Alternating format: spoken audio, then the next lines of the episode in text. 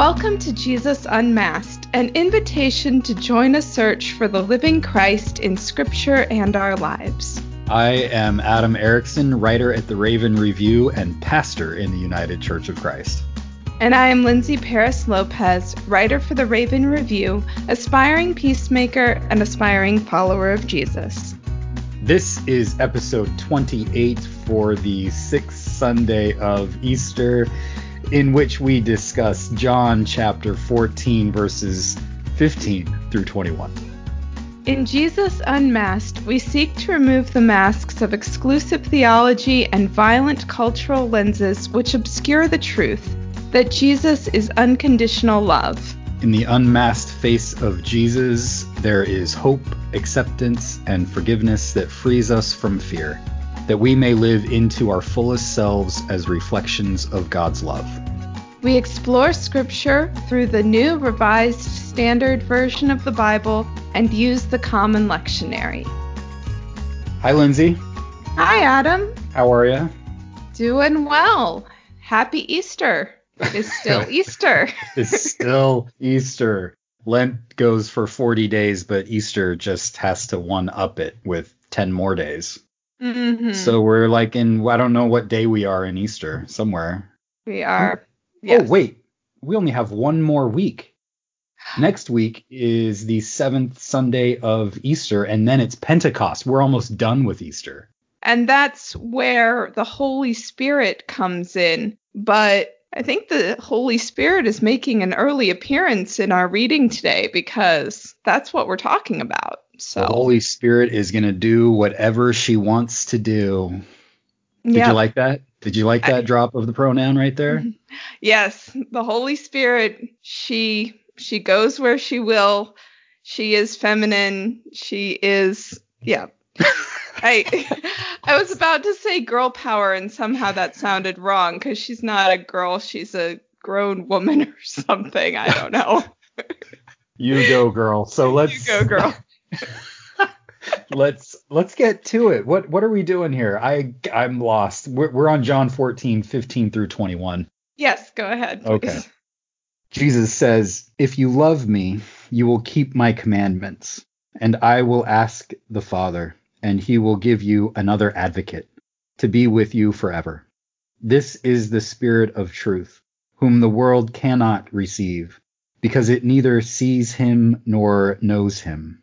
You know him, because he abides with you, and he will be in you. I will not leave you orphaned. I am coming to you. In a little while the world will no longer see me, but you will see me, because I live, and you also will live. On that day you will know that I am in my Father, and you in me, and I in you. They who have my commandments and keep them are those who love me and those who love me will be loved by my Father, and I will love them and reveal myself to them. So we started off talking about uh, girl power and the Holy Spirit, and then Jesus just drops the Holy Spirit, the the advocate or the paraclete, and uses the pronoun him for it. Jesus is just totally cramping on my feminine girl power with the Holy Spirit there. How do we know that Jesus is talking about the Holy Spirit? Calls it the advocate. Mm-hmm. Yes. Jesus calls the Holy Spirit the advocate, and the Greek is paraclete or parakletos. Is that how it's pronounced in the Greek? So that is literally the advocate or defense attorney. It is the one who speaks on behalf of the victims and on behalf of the accused.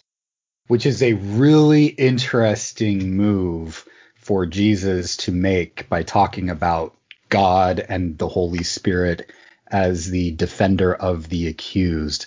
Because generally, when people think of God, they think of God as the one who stands in judgment, as the one who is the judge. God is the one who gets to say who is innocent and who is guilty. But here Jesus is transforming our understanding of God because it's not as if the Father and the Holy Spirit are fundamentally different. It's not right. as if the Father is the judge and the Holy Spirit or the Paraclete is the one who's like standing with people who are being accused and defending them. And the Holy Spirit is trying to get the Father on their side. That would be a total misunderstanding of God in this. It would be as if the Father isn't already convinced of what the Holy Spirit already knows to be true. Mm-hmm. What Jesus is doing here is transforming our understanding of God in order to say, if you have seen Jesus, you know what the Father is like. If you have seen Jesus, you know what the Holy Spirit is like. And if you know the Paraclete or the Holy Spirit, you know what the Father is like and what Jesus is like. God, in the Christian understanding, according to Jesus, is the one who stands with the victims of human culture and stands like their defense attorney. Right. God is not the accuser. God is not the judge who's making accusations against people. God is the one who stands with the victims. Yes, God is the one who stands with the victims. And I think that if we think of heaven as this celestial courtroom, which is where the metaphor seems like it's going, I don't like that idea at all. So um, yeah. I want to just I just want to drop it. I want to drop this idea that judgment is this harsh thing that is going to fall on us before we are punished for all the wrong things we have done. I do believe that God is the judge, but I think that the judgment is love, that the judgment is wisdom, that what is pronounced from God that we deserve and will receive forever is love and mercy and forgiveness and not any kind of retribution or condemnation. Yes. And uh, to go along with that, if God is the judge, and in Christian tradition, you see that Jesus sits on the throne of his glory as the judge. And where is his throne? When is Jesus high and lifted up, sitting on the throne of his glory? Yeah, that would be the cross. Yes. So, and what is going along with what you just said? What is the judgment that Jesus gives from the cross? The judgment that Jesus gives from the cross is mercy and love upon all who have just judged him and condemned him and killed him. Yes, it's the yeah. judgment is Father forgive them for they know not what they do. The judgment is love and forgiveness. Yeah. Mm. Right. So if there is a court of negative judgment, that would be the world itself. We are all treading through this world that was made good, but but we have been so blind to the truth. We humans have confused violence for righteousness and mistaken the power that orders the universe. That power, which is love, we've mistaken it for violence for so long that the judgment that we face is the judgment that we give each other. And Jesus is undoing all of that. And if we saw God as the ultimate judge whose punishment is swift and just and righteous, that has been our own human projection. And we've gotten it all so backwards yes. for so long. So when Jesus talks about what the world cannot see and what the disciples know but the world doesn't, he's talking about this confusion that the world has had for so long that has conflated God with violence and conflated judgment with punishment and condemnation. I think judgment can also be translated as wisdom. And wisdom, by the way, is Sophia, which is feminine, and the Holy Spirit uh, is feminine. So that brings us back a little bit. I'm not really sure why Jesus is dropping masculine pronouns. Until I know more, I'm going to accuse the translator, and that makes me an accuser, and and I am exercising negative judgment and need the Holy Spirit. I think the Parakletos is generally probably going to be a man in hmm. the ancient world. And so Jesus is just going along with the lawyer for the defense being a man and using that metaphor and stuff. But the whole point, obviously, is that God includes all the genders and transcends all all of our genders, right? I mean, mm-hmm. we're all made in the image of God. So there's male and female. All the genders are created in the image of God. But uh, God also transcends all of them. So to talk about the Holy Spirit or God in feminine and masculine ways is go for it. Well, poor Jesus is confined to the patriarchal culture and language of his time. So he does everything he can within those boundaries to subvert them. there you go. And if we think of harshness and toughness as masculine virtues, suddenly Jesus is coming along and saying, This is the defense attorney, the one who forgives, the one who speaks up for the victims. So that's expanding our understanding of masculinity, and Mhm. that's awesome. Yeah. Jesus says something interesting here throughout. He says, if you keep my commandments, he doesn't say if, if you keep the commandments, Hmm. right? So he's making it very particular. I wonder which commandments Jesus is referring to there. I mean, in the Gospel of John, Jesus says twice. I think it's in John 13 and later when Jesus is talking, doing the what we generally call the Last Supper. And he says, I give you in John 13 a new commandment that you love one another. And then later, the commandment is to participate in communion, uh, the meal. Mhm. Do this as often as you can in remembrance of me. So Yes. it seems like Jesus throughout the Gospels here in Matthew, or here in John and in Matthew, when he says the two greatest commandments are to love God and love your neighbor.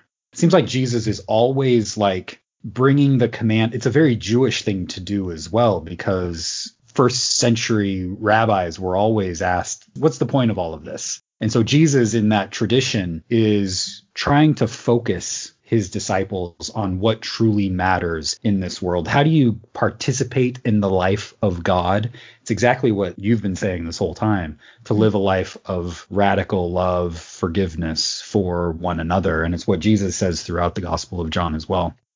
Yes. These words come during the not really Last Supper, the, the Last Supper before the crucifixion, but as we have discussed, there are suppers afterward, and there's there's life on the other side of death, which is what Jesus gives us. He gives us sight beyond the barriers of fear, and he opens our eyes to what lies beyond our limits. So when he says, My commandments, yeah, he is talking about the new commandment he gives, which is to love one another even as I have loved you. So Jesus has commanded his disciples to love one another even as he loves them. And in doing so, he is broadening their understanding and definition of love. Because until then, the greatest commandment had been love your neighbor as yourself. And Jesus is going beyond that because Jesus loves us more than we love ourselves. Because in our self love, there are traces of self doubt and self condemnation. I honestly want to love my husband and my children better than I love myself because I tend to be hardest on myself. But I think Jesus wants me to love myself more than I actually do as well. I mean, to love as Jesus loves should apply universally, including to yourself. Jesus is just expanding what love is altogether. It's also difficult because it's, you know, all those voices in our head are not just our own self doubts. It's like the doubts that have been given to us by culture, which is in Jesus's time and in our time, it's always a culture that says you are not enough. Especially in our capitalist culture, you're not enough unless you can afford to buy certain things and fill yourself up. Your prestige and your glory is by how much money you can get and how much you can produce in this world. And Jesus is saying that's all a lie because mm-hmm. you are just valuable and loved for who you are. So Jesus here is trying to transform human culture away from something that you have to earn being loved in order to be enough into a culture that just says you are loved for who you are. And that's what the realm of God is always coming to us with this spirit of love and compassion that you don't have to earn. It's just always given to you. Absolutely. Absolutely. That's exactly it. Jesus says, Love as I love. And yes, that's hard, but the more we exercise it, the more we love ourselves and others as unconditionally, the more the conditions just slip away and we recognize that we don't need all these things that we might tell ourselves that we need in order to be worthy. The more we love as Jesus loved, the more possible it is to love as Jesus loves. And I think the outpouring of the Holy Spirit is, I think that's just kind of the perfect way of showing how that love is given and spreads throughout the world. When Jesus dies on the cross, he says, Into your hands I commit my spirit. And what he's doing is saying, I'm giving the source of my life up to love. And when he pours out the Holy Spirit on us, he's pouring all of his love, all of his life force into us and empowering us to pour our lives into each other. So we don't live to build ourselves up at anyone else's expense because in order to be worthy, we have to be successful or rich or beautiful. We live so that we're giving our life force to others and that's how it comes back to us all as this never ending cycle of love. Amen to that. So, friends, uh, that's it for today. I'm Lindsey. And I'm Adam. And that's all from Jesus Unmasked. Jesus Unmasked is produced by the Raven Foundation, where we talk about faith and mimetic theory. Special thanks to our editor, Rhea Dickerson. You can check out Rhea's work at depthofechoes.com. Check out more of our work at ravenfoundation.org. You can connect with Raven on Facebook, Twitter, and Instagram. If you liked this episode, feel free to share it with your friends or your enemies because Jesus calls us to love them too.